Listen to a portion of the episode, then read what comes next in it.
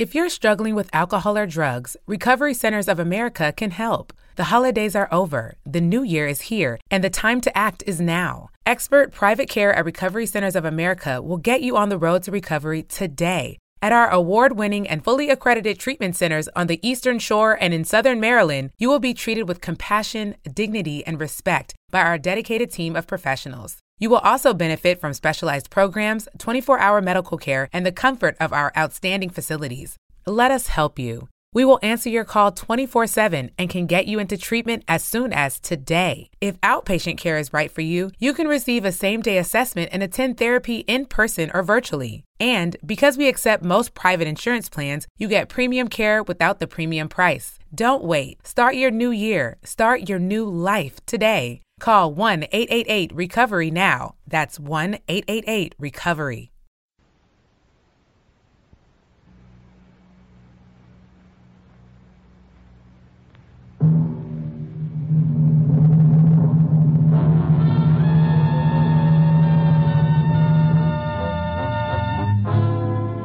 Dangerous Assignment. Transcribed starring Brian Donlevy as Steve Mitchell.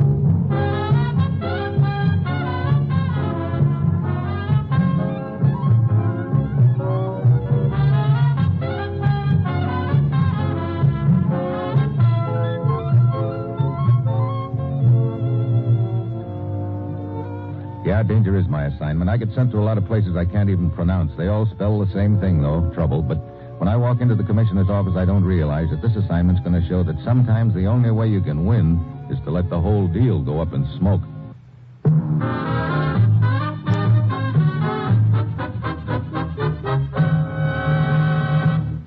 Morning, Commissioner. You sent for me? Steve, do you know anything about jai alai? Handball game Latin style, isn't it? Fast and furious and pretty rugged. Especially if you get conked with a ball. It'll kill you. Well, here's hoping you don't get conked because you're going to attend the jai alai games at one of the arenas in Havana tonight. And you're going to bet on the team of Danielle and Scobo. Are they good? Haven't the faintest idea. We're only interested in the man who is going to take your bet. Look, what's this all about, Commissioner? Well, some time now, we've been trying to crack down on a smuggling ring operating out of Havana, running a regular shuttle between Florida and Cuba. What are they running? You name it. Everything in the book, including illegal entry now and then. We finally got a lead on the organization, Steve, from someone working on the inside. That the boy I'm to contact? The one who's going to take my bet? Right. He'll be at the Fronton Palace, window three. You place your bet, and when you open your wallet, let him have a glance at your credentials. He'll take it from there. Get whatever information you can from him. Track down that organization and smash it. Well, that's it, Steve. You've got your assignment. Good luck.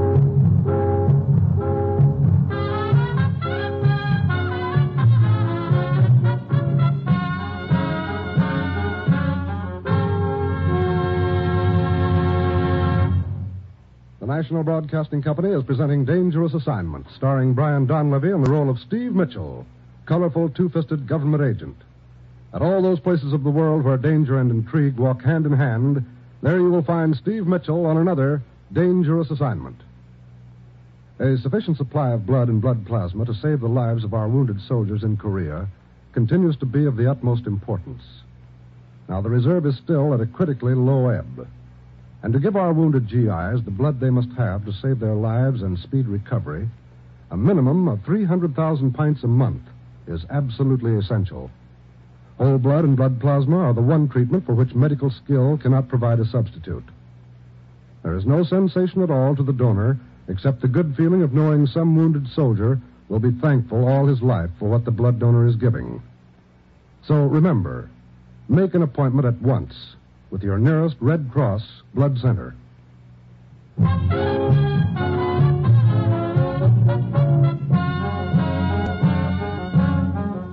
Sure, I've got my assignment. Get down to Havana, bet a couple of bucks on a team of jai alai players, and hope it pays off with the information we need to nail a ring of smugglers operating between Cuba and the United States. It's late afternoon when my plane sets down in Havana. I check in at my hotel, and that night I wander over to the Fronton Palace, a large indoor arena used for jai alai games. Their teams on the floor are going at it hot and heavy, and the crowd is building steam. I watch them for a while, and then I ease over to the window number three to place my bet. Si, senor. I'll put a five spot on Daniele and Scobo. Si. Got quite a crowd here tonight. Tonight and every night, senor. Ayala is a very popular spot in Havana. Here you are. Thanks. Here's your five. Gracias, senor. There is an alley in back of the building. I will be waiting in my car.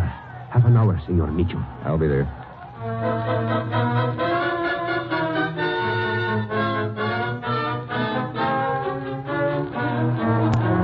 get back to my seat and watch the players until the half hour is up. Then I ease around to the alley in the back. Spot the ticket seller sitting in a parked car close by. He doesn't answer when I come up. I reach in and he topples over on the steering wheel.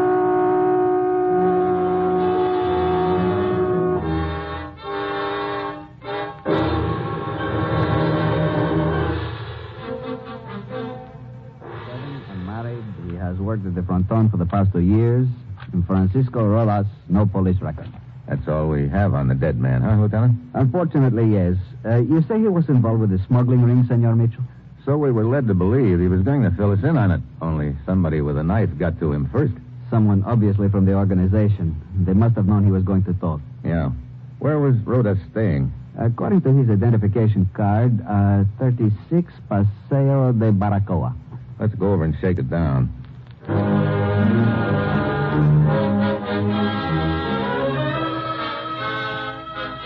police lieutenant and I hustle over to the dead man's apartment, spend a good part of the night giving it a going over. Nothing. The next morning, he isn't alone when I walk into his office. This is Jose Diego, a dock worker. Eh, senor? Hi.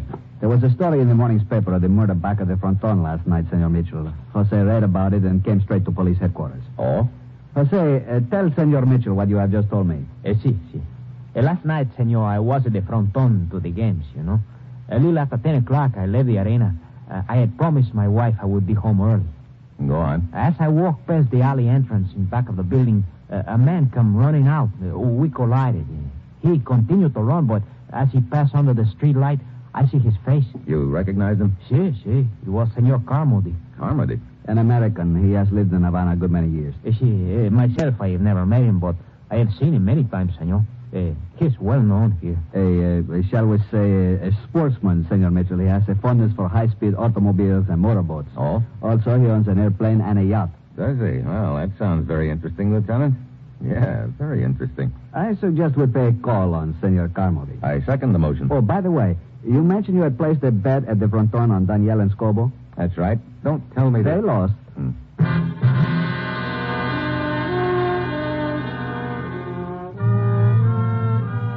Carmody's place is a low, rambling ranch house at the edge of town. He greets us at the door wearing a black silk dressing gown and a white muffler.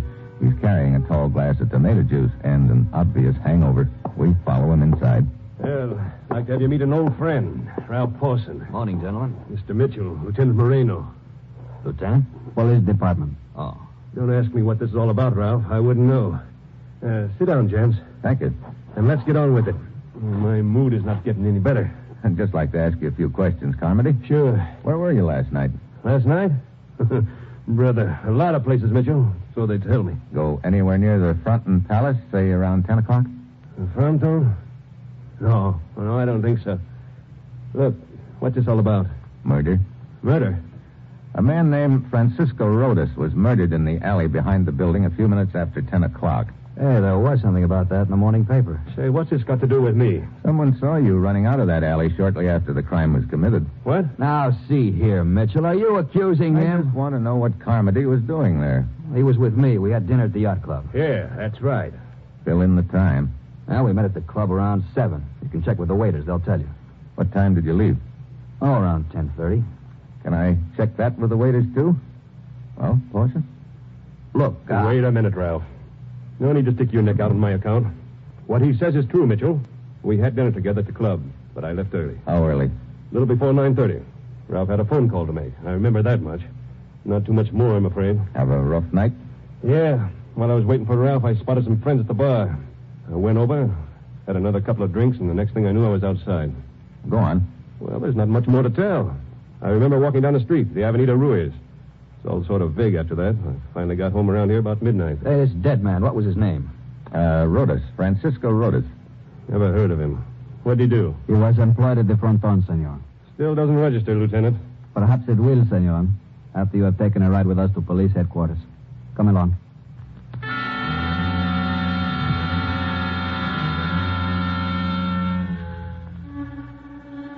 Take Carmody down to the brig, the witness, Jose Diego, positively identifies Carmody as the man he saw running away from the scene of the crime, and the local law books Carmody on suspicion of murder. A few minutes later, friend Pawson shows up with a lawyer in tow. The lawyer goes in to see Carmody, and Pawson tags after me as I walk out of police headquarters. I spend the next couple of hours with him as he fills me in on Carmody and the rest of the afternoon checking on names and addresses he's given me. It all adds up to a big nothing. Late in the day, I wind up on the Avenida Ruiz near the yacht club. I've got a copy of the morning newspaper with me, Carmody's picture on the front page. I show it around. Peddlers, shopkeepers, bartenders. No one remembers seeing Carmody last night until I run into a cab driver several blocks down the street. This one, senor. Oh, si, si, I remember him. Oh, boy. Ten dollars American he give me. You sure this is the man? Si. Could I forget ten dollars? Where did you pick him up? Right here in this corner. What time?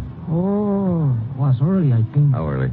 Eh, just early. 9.30 or so? Si, si, it's possible 9.30. Where did you take him? To the Fronton Palace? Fronton? No, senor, no.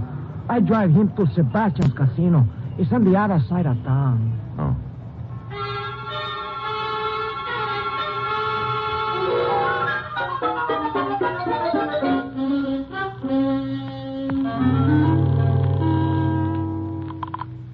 Lieutenant Moreno speaking.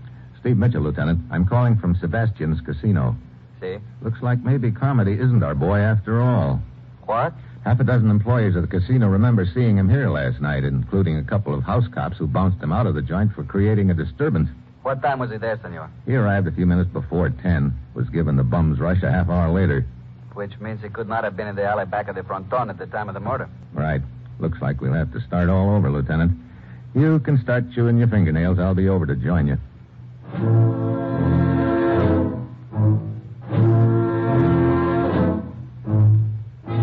I hurry out of the casino, start down the narrow street, but I don't get very far. A car suddenly pulls away from the curb across the way. I duck, but not fast enough.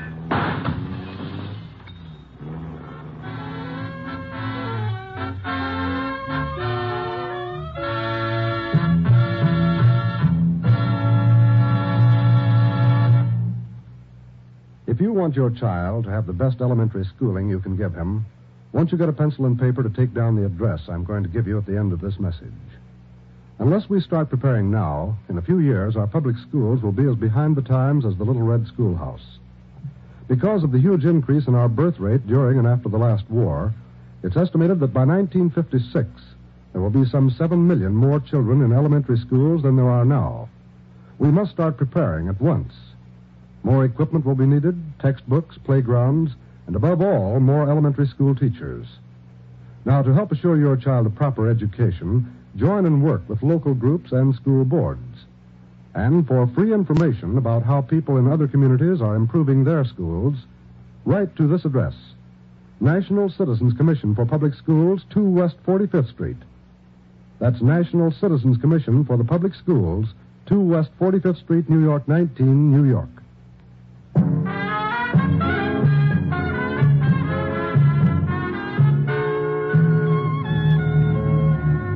Back to Dangerous Assignment and Brian Donlevy as Steve Mitchell.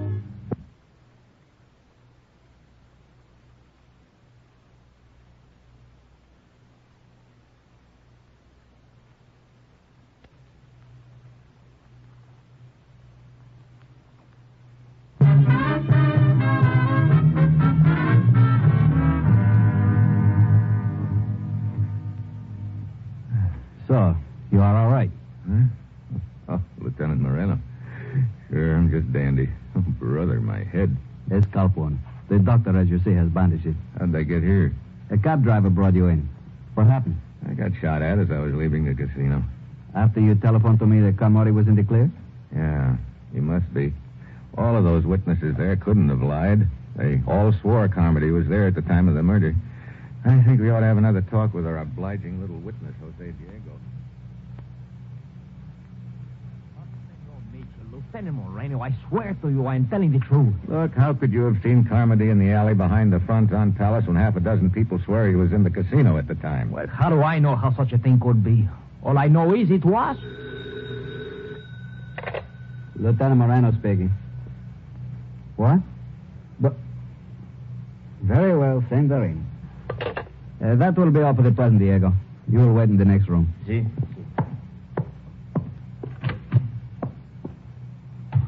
What now? An American woman, a Senora Henderson, insists on seeing me. She says it has to do with the matter we are investigating. Oh? Come in. Lieutenant Moreno, Yes? Uh, may I present Senor Mitchell? how do you do? Mrs. Henderson? What can I do for you, Senora? I'll be brief. My name is Barbara Henderson. I, I'm from Miami. I arrived here in Havana two weeks ago looking for my husband. Oh? You see, he left me during the war. His name was Jim Henderson. We were married in Baltimore in January of 1944. I see. And you have reason to believe your husband is not here in Havana? Yesterday, I found out without a doubt that he's here. Look, Mrs. Henderson, this is all very interesting, but I don't quite see what it has to do with the case we're investigating right now. Just this. See this picture in the newspaper? The man you're holding here is a suspect? Sure. His name is Carmody. No, you're wrong, Mr. Mitchell. That's my husband, Jim Henderson.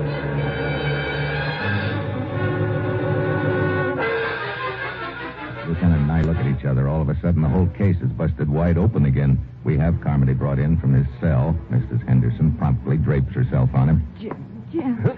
Hey, what is this? Oh, Jim, please. Why did you leave me? Look, what gives here? Who is she, Mitchell? Mrs. Henderson. And she says you're Mr. Henderson. What? Jim, don't do this to me. Look, I've never seen this dame before in my life. Why, you.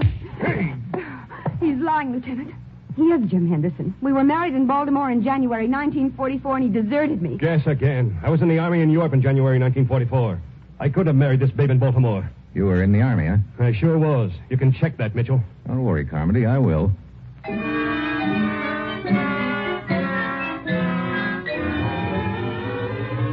Mrs. Henderson gives us the name of her hotel and leaves. We send Carmody back to his cell, and I get off a cable to Washington about him. Then we send for Pawson, who promptly swears he was with Carmody in Europe during 1944. The three of us wait in Lieutenant Marino's office for a reply from Washington. Every time Pawson finishes a cigarette, he methodically rips open the paper, scatters the tobacco flakes in the ashtray, and crumples the paper into a tiny ball. Finally, Marino can't stand it anymore. Why do you do that? Nerves? That's uh, Army, isn't it, Pawson? Yeah, yeah. If you ever had a police at camp yard, you'd know why, Marino. The tobacco flakes mingle with the dust, and the crumpled up paper is a lot less noticeable than a cigarette butt on the ground. Very sensible. Yeah, Carmody taught me that when we were in together. Hey, look, when are you guys going to lay off him? I told you we were in Europe together. How could he have married that woman? How could he have anything to do with any of this? Come in. Ah, the answer to your cable, Mitchell. Yeah. Well? Carmody was in Europe in January of 1944. Yeah, now are you satisfied? Yeah. Look, it's pretty obvious to me that this guy Henderson is the one you really want. Looks that way. Come on, Lieutenant. Let's check with Mrs. Henderson again. See if she can give us any further information on her husband.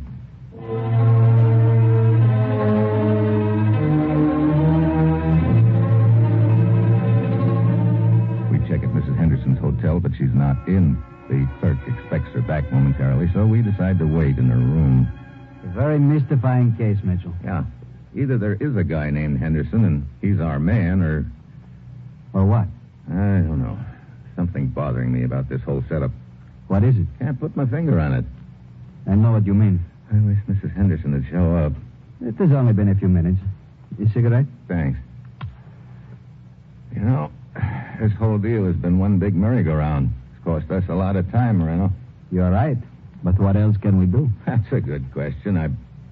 Hey, wait a minute. What is it? This ashtray. See, what about it? Take a look. Just a couple of cigarette butts with lipstick and so. Mitchell. Yeah. Flakes of tobacco and tiny balls of cigarette paper. Pawson. Rather, I said this deal had cost us a lot of time. That's just the way it was planned. Come on.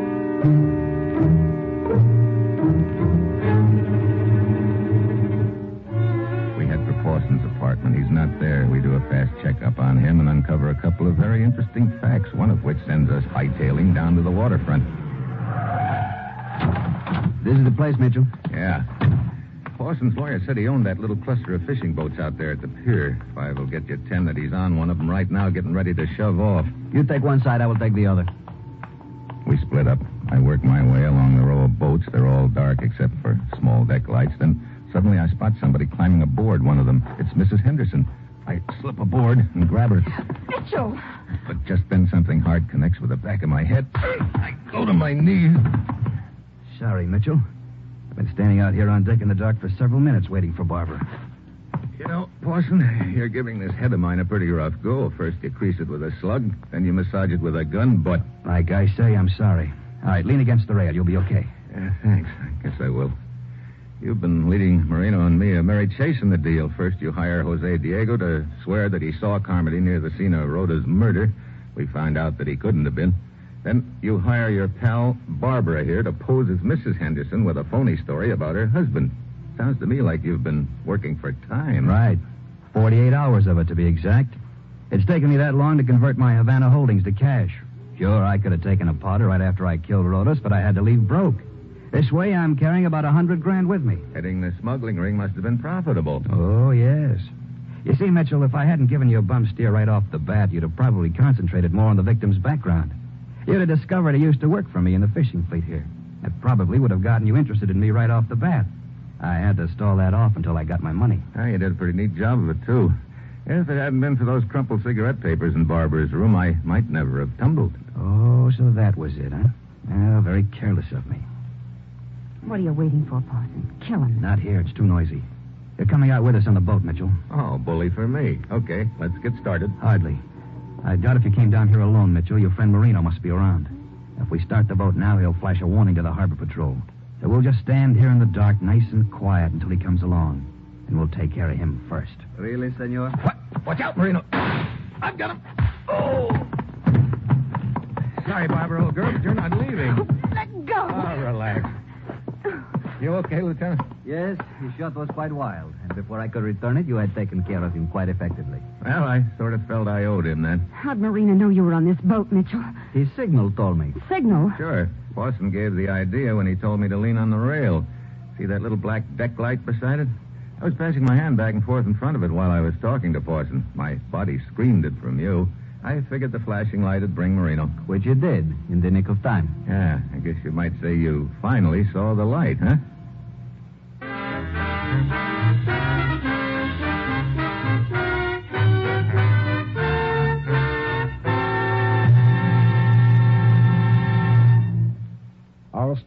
Star, Brian Donlevy, will return in just a moment. What did you do for your country today? Stand guard at some lonely outpost? Stand watch on the cold, windswept bridge of a patrolling U.S. Navy destroyer? No, but you can still do your part to guard peace, the peace that is for the strong. Make today your D Day. Buy an extra bond for defense. And then keep buying them regularly. There's no safer, surer investment than with United States defense bonds. And you build security not only for yourself, but your country, too, when you buy defense bonds. They serve to combine America's economic strength with its military strength. And it's this combined strength that protects your town, your home, your right to work and prosper in peace. And remember, if you don't save regularly, you generally don't save at all. So join the payroll savings plan where you work, or sign up for the bond a month plan where you bank. Make today your D Day. Buy defense bonds. Always remember, defense is your job, too.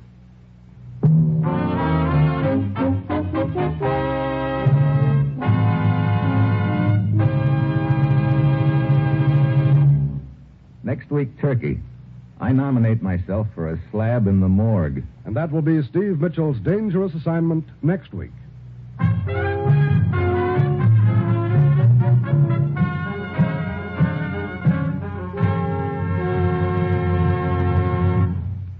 Included in tonight's cast were Harry Bartell, Tony Barrett, Nestor Paiva, Herb Ellis, and Kay Stewart.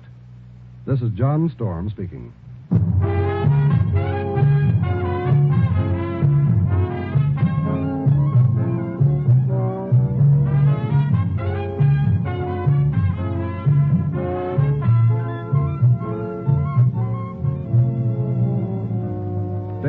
Assignment, starring Brian Donlevy in the role of Steve Mitchell, with Herb Butterfield as the commissioner, is written by Bob Ryf and Adrian Gendot and is produced and directed by Bill Karn. Be with us again next week at this same time when Brian Donlevy, starring in the role of Steve Mitchell, will embark on another transcribed dangerous assignment.